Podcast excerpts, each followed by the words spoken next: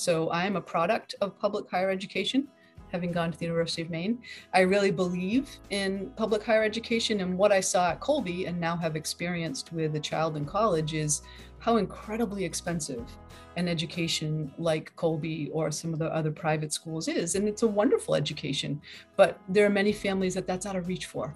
And to be able to work at a place like UNH where we make an excellent education affordable and accessible is just incredibly rewarding.